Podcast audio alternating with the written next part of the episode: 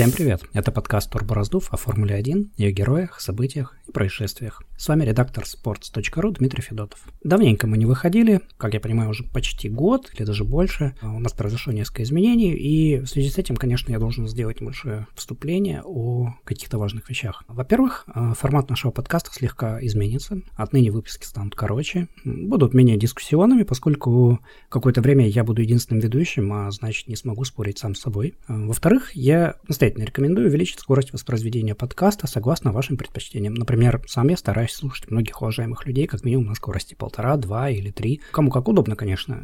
За исключением, может быть, там быстромыслящей и быстроговорящей Екатерины Шульман, которую я слушаю на один или один двадцать пять. Остальных я рекомендую слушать, и себя в том числе, поскольку сам я не умею выдавать информацию в высоком темпе. И чтобы не мучить вас паузами, настоятельно рекомендую слушать э, меня ну, с более высокой скоростью, чем один. И, наконец, последняя вещь.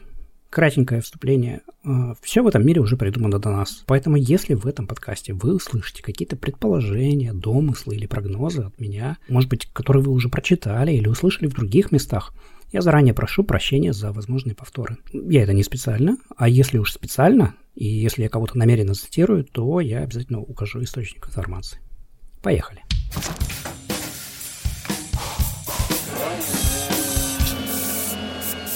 Тема сегодняшнего выпуска – это последствия скандального финала в Формуле один. Виновника поражения Хэмилтона уволили, но лучше ли это судейство? Вопросы, вопросы, вопросы. А, ну, для начала, конечно, нужно немножко вас познакомить с контекстом, а, а именно семнадцатого февраля, в день презентации команды Феррари нового болида, произошло другое, не менее важное событие, а может быть и более важное. Международная автомобильная федерация, то есть ФИА, объявила о реформировании целой системы гоночной дирекции. Это очень важная история, потому что она, в общем-то, заканчивает целую эпопею о расследовании скандального окончания Гран-при Абу-Даби, который был последней гонкой сезона две тысячи двадцать один. И если кто-то вдруг пропустил, то в этой гонке, где решалась э, судьба чемпионского титула, когда боролись Льюис Хэмилтон и Макс Ферстаппен, э, произошло несколько событий, в том числе э, одно из них состоялось за пять кругов до финиша, когда из-за аварии Николаса Латифи из Уильямса гоночный директор ФИА Майкл Маси сначала дал режим желтых флагов, э, затем выпустил автомобиль безопасности, а затем... После автомобиля безопасности, вместо того, чтобы дать командам каким-то образом, возможно, остановить гонку, он вместо этого позволил части круговых вернуться а, в гонку, а часть круговых осталась позади. То есть э, совершил много странных действий с точки зрения регламента. И в результате получилось так, что Макс Ферстаппен, который заехал в боксы за шинами, за свежими шинами, смог атаковать на последнем круге Льюиса Хэмилтона, который за шинами не заехал. Так, машина безопасности ушла. Один круг у нас. И разные шины у лидеров, у Льюиса. Сильно разные старые шины, я бы и сказал. Жесткие, и мягкие через шины, и красные состава у Макса. Льюис пытался контратаковать, слепстримом удержаться. Но здесь на более новых шинах... Нет, это было так неправильно, это было так неправильно. Но с слепстримом борьба продолжается. Льюис бок о бок с Максом. Пойдет до контакта или нет? Это не в его поворот. Пользу было бы. Быстрее входит э, Ферстаппен. И вот здесь, на третьем секторе, уже большое преимущество по шинам. И Макс отъедет. И похоже, что Макс все-таки уезжает. Похоже, что Макс все-таки уезжает. Секунды и две. И как и постепенно много будет полемики сейчас, а? Как много будет полемики это со стороны Вольфа. Это просто сумасшествие. И клетчатый а флаг.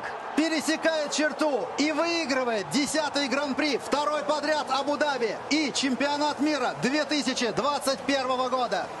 И суть свелась всего к тому, что суть претензий многих команд, и не только к тому, что круговых пропустили, а в том, что, во-первых, их пропустили слишком рано, после того, как Маси объявил о завершении режима действия автомобиля безопасности, то есть по всем правилам должны были команды проехать еще один круг, но в таком случае э, просто не, не хватило бы длины гонки.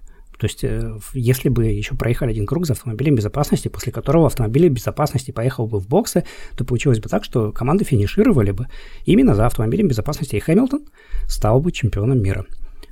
Ну, в общем, понимаете, да, что Если вдруг это каким-то образом, чудесным образом вы пропустили всю эту прекрасную историю, то вы можете понять и разочарование Хэмилтона, который надолго после этого удалился из социальных сетей, и попытки Мерседеса оспорить решение, и, в общем-то, праведный гнев многих, особенно английских экспертов, телекомментаторов, ведущих, бывших гонщиков и прочих, прочих, прочих людей, каким-либо образом связанных с Формулой один.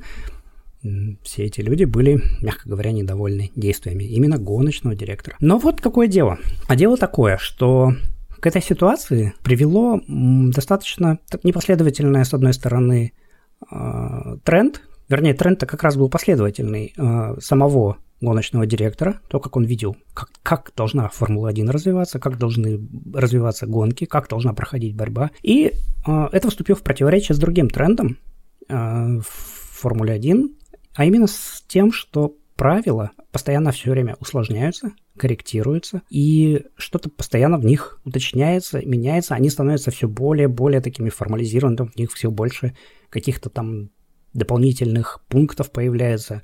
Например, тридцать-сорок лет назад, в каком-нибудь восемьдесят пятом году, гонщики в основном выясняли отношения между собой самостоятельно.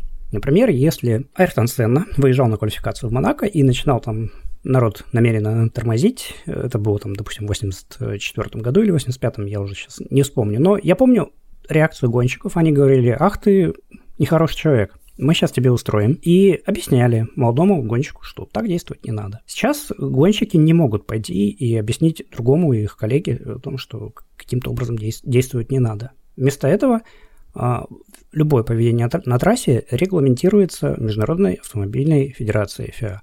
Она составляется вот правило, постоянно его уточняет. Но сколько происходит событий разных, и все они друг на дружку не похожи.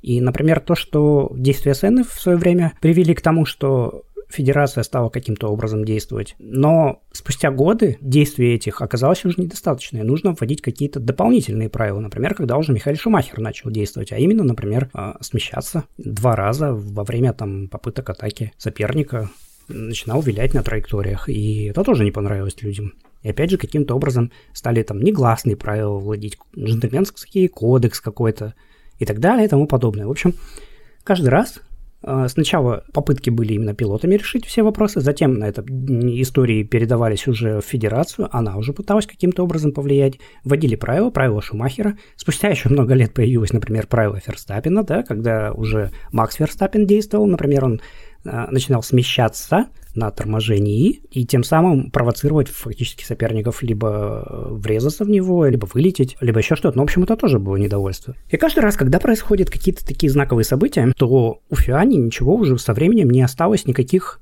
э, альтернатив, кроме как добавлять все эти исключения, все эти истории в книгу правил и регламентировать их. И вот получается, что год от года э, гоночная дирекция усложняет и усложняет и усложняет правила поведения на трассе. Вы не можете выдавить соперника так, вы можете его сделать, выдавить по-другому.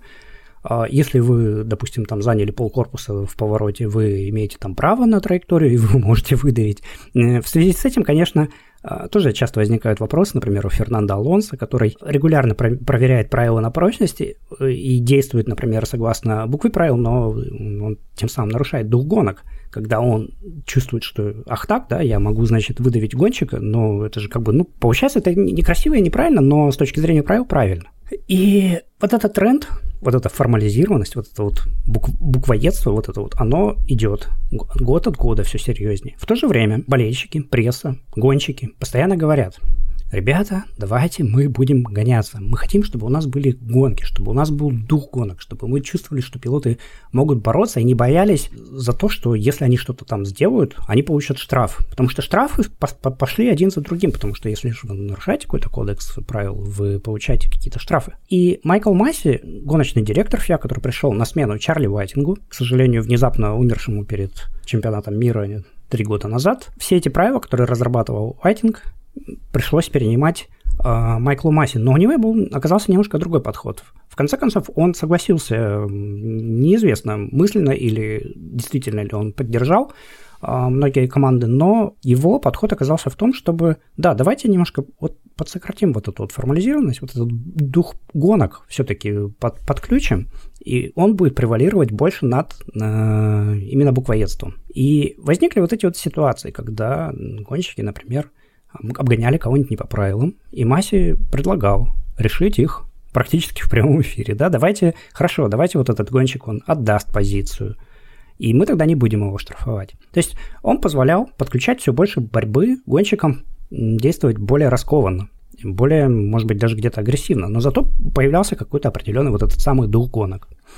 И получилось так, что, с одной стороны, у нас есть гоночный директор в виде Майкла Маси, который говорит, который продвигает дух гонок, чистых гонок, интересных, без последствий в виде штрафов. А если уж что-то кто-то наказал, то решить это конкретно быстрыми перестановками на трассе между самими гонщиками, командами, договоренности.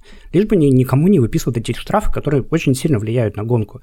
Можно финишировать там вторым, но получить там тридцать секунд и оказаться там на восьмом месте в результате просто того, что тебе дадут штраф, там, тридцать секунд или двадцать, ну, неважно. Суть не в конкретном штрафе, а в последствиях. И вот этот тренд, он вступил в противоречие вот с все усложняющимся э, буквоедством. Потому что э, не так давно у нас на сайте выходил материал с э, стюардом Гран-при России Георгием Андреевым, где он рассказывал, что эпизоды, которые ФИА трактует, они друг на дружку настолько не похожи, а даже если они похожи, то они все равно не похожи. Он не, не сказал это напрямую, но в его словах чувствовался такой подтекст, что ФИА каждый раз их уточняет, уточняет, уточняет, и у них уже получается все больше и больше вот эта база данных ширится, но вы же понимаете, что база данных означает и усложнение в правилах. И вот получается, что Маси перед, перед последней гонкой, Формуле один решающий, в которой и так ставки большие, он, вот эти два тренда, они столкнулись друг с дружкой. А именно, что же у нас произошло? На первых кругах был контакт практически, да, там чуть ли не было контакта между Хэмилтоном и Ферстаппеном. Хэмилтон поехал, срезал трассу, вернулся далеко впереди Ферстаппена, но ему даже ничего не сказали о том, почему он так срезал, да, то есть э, ситуация такая, что вроде как гонщик срезает, но ему даже предупреждения не выписали. А, авария Латифи. Как поступить, что надо было делать, по каким правилам, там, стоило давать красный флаг или не стоило. Маси действовал каждый раз а, во всех этих ситуациях с позиции «давайте дадим им гоняться». То есть он ратовал за дух гонок. Но вот как раз-таки, поскольку это противоречило тренду а, усложнения правил и соблюдения каждой буквы правил, то в конце концов это и завело самого гоночного директора в ловушку. Именно в эту ловушку, в которую он и попал. То есть любое решение, которое Маси в Абу-Даби принял, оно вызвало бы критику. Если бы он дал штраф Хэмилтону на первых кругах за срезку трассы, что бы последовало? Мерседес бы там разъярился, да, потому что гонка бы просто-напросто оказалась бы испорчена, Льюис бы прорывался. Неважно, победил он бы, не победил, но об этом бы много потом говорили, особенно если бы он не победил, если бы он не опередил Ферстаппена. Если бы он дал красный флаг после аварии Латифи, то многие бы сказали, а постойте, а почему вообще должен быть красный флаг? А обломки, конечно, там были, но там достаточно было, например, выпустить автомобиль безопасности, что, собственно, Маси сделал. Или э, история с возможным финишем за автомобилем безопасности. Вы представьте, что Red Bull, который рискнул, поменял шины, там, получил шанс побороться, вот решить все на последних кругах, а Mercedes не рискнул, не поменял шины. Да, они, понятно, что они просто в свою собственную ловушку попали, ловушку первого места, когда ты не можешь поехать со шинами, потому что ты можешь больше потерять, если ты будешь действовать так, как твой преследователь. Но неважно. Важно то, что э, любое решение, оно привело, привело бы к критике. Если бы э, Формула один последней гонки сезона, где решалась бы борьба между Ферстаппеном, между Хэмилтоном, супер... Это ж какие ставки, как, как это, какое напряжение, и, и все заканчивается за автомобилем безопасности. М-м, голову Маси бы после такого бы тоже, наверное, сняли. То есть какое бы решение не принял этот человек, оно никому не понравилось бы. Но получилось так, что он принял решение, которое, конечно, если оценивать его по какой-то там десятибалльной шкале, да, то, и, например, финиш за автомобилем без безопасности по скандальности, наверное, ну, потянул, потянул бы там на шесть баллов из десяти, а вот э, решение сделать так, чтобы круговые вернулись и гонка, по сути, возобновилась за круг, а не за два круга, то да. Это, наверное, все, наверное, девять или десять баллов из десяти по скандальности.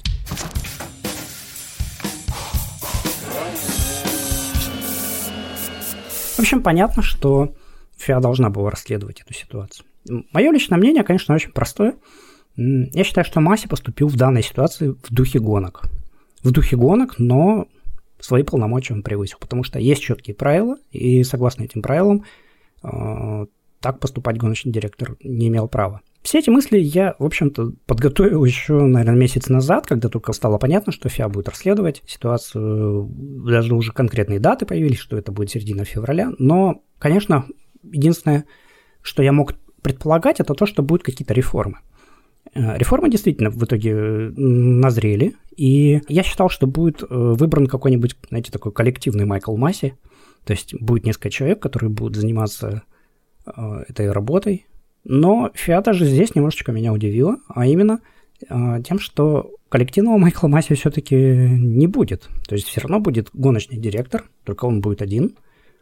Их, ну, вернее, он будет не один, их будет два, но они будут все-таки сменять друг друга. То есть на одном этапе будет один главный человек. Это очень важное событие, потому что и очень важно, потому что два или три человека в виде главных э, обязательно привело бы к трудностям в гонках, потому что они бы между собой могли не сойтись по каким-то решениям, а это бы привело бы к необходимости достигать компромисса, консенсуса какого-то.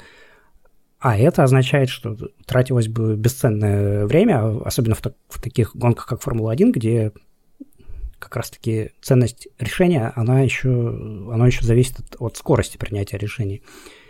Ну вот, новые директора. Кто эти люди? Ну, во-первых, это Нильс Виттих, человек, который работал в ДТМ. ДТМ достаточно таки плотная борьба у них тоже, но я не скажу, что гоночная дирекция в ДТМ, что ей удается избегать скандалов. Нет. В ДТМ тоже происходят всякие необычные вещи, потому что там часто используется командная тактика, кто-то кого-то пропускает, и шум от этой серии, в общем-то, не такой уж прям гигантской по своей значимости, как Формула-один, тоже происходит немалый, и нельзя сказать, что гоночная дирекция супер безукоризненно себя ведет. Второй человек – это Эдуардо Фрейтес. Он работает в гонках на выносливость, ВЕК. Очень опытный человек, но, опять же, гонки на выносливость, э, понимаете, чем менее значимая серия, особенно категории попроще, тем всегда, э, как говорится, труба пониже и дым пожиже, и поэтому э, скандальности особой вроде как нету, но когда начинаешь разбираться во всяких историях, кому-то дали штраф, кому-то там не дали штраф, борьба вот была, э, вот ее вот не дали там гонщикам побороться. И в каждой из этих историй чувствуется, что вот, ну, нельзя, нельзя все, все абсолютно всегда сделать так, чтобы все были довольны, чтобы какой-нибудь штраф привел к тому, что все сказали, ну да, это справедливо, вот на сто процентов, и нет, будут такие истории, когда все-таки команды и гонщики оставались недовольны здесь. В ВЕК и в ДТМ истории происходит. Но что э, более важно, все-таки в этих гонках зачастую, особенно в ВЕК, не столь важно принимать решения максимально быстро. То есть, допустим, идет шестичасовая гонка, и вы приняли решение там какого-нибудь штрафовать какую-нибудь команду, выписать и там какие-нибудь какой-нибудь пенальти, но по времени имеется в виду. Но понятно, что в шестичасовой гонке того, что вы примете решение там на втором часу гонки или через пятнадцать минут, это, или через тридцать минут, может быть, это не столь важно. А Формула-один это может быть очень важно. Гонки эти спринтерские, и решения должны приниматься мгновенно. Эдуардо Фрейтес работает в ФИА уже более двадцать лет, очень опытный человек, но, опять же, возраст – это такая вещь, которая, может быть, не всегда позволяет моментально быстро ориентироваться в положении, в ситуации. Плюс ко всему, о, люди, которые займут место Майкла Маси, они будут э, все-таки побаиваться, принимать э, смелые решения. То есть они будут чуть более, мне кажется, зажатыми, чуть-чуть больше придерживаться вот этой вот буквы закона. А это значит, что те гонки, которые мы смотрели в последние годы, не всегда были они лучшими, но, все, но чувствовалось какое-то стремление у Федерации их немножечко раскрепостить гонщиков. Здесь, мне кажется, опять же, это мое мнение, что ФИА начнет действовать строже, будет заде... закручивать гаечки, и пилотам будет в каких-то моментах сложнее даже, чем раньше. И, возможно, вот те истории, где командам разрешали свободно меняться на трассе, их допускать больше не будут, а будут приводить к тому, что эти решения о судьбе, о позициях, об обгонах будут принимать стюарды. То есть ФИА будет передавать дела им во время гонки, а те будут вносить решения. И это не очень перспективная история, если честно, если по такому сценарию все пойдет. Другого сценария мне почему-то сейчас представить сложно. Конечно, надо посмотреть, что, может быть, я и ошибаюсь, может быть, новые директора будут совсем по-другому себя вести, но вот есть ощущение, что нет, этого, этого не будет. Вот те свободные гоночки, которые были в две тысячи двадцать первом году, они позади. Да, Майкл Маси ошибался, да, это были его не лучшие его сезон, да, он во многом утратил инициативу, он утратил контроль над, над многими вещами, но сможет ли другой человек, который займет его место, максимально оперативно, быстро и, главное, точно принимать четкие правильные решения? Я не уверен. Что касается Маси, то, ну, в общем, понятно уже с ним все. По большому счету, конечно, там очень красиво новый президент ФИА Бен Сулоем сказал, что э, мы ему, типа, предложим новую должность, но, понимаете, предложим новую должность, это означает, что максимум, что остается австралийскому чиновнику, это судить какие-нибудь региональные чемпионаты, работать там, и, и то, если он согласится. Он, в принципе, человек практичный, Маси, я думаю, он согласится, но это понятно, что это будет уже для него понижение, а значит, нынешний, нынешний уход, это, по большому счету, такое максимально попытка такая максимально сгладить эффект негативный от увольнения. Но от этого увольнения оно не перестает быть.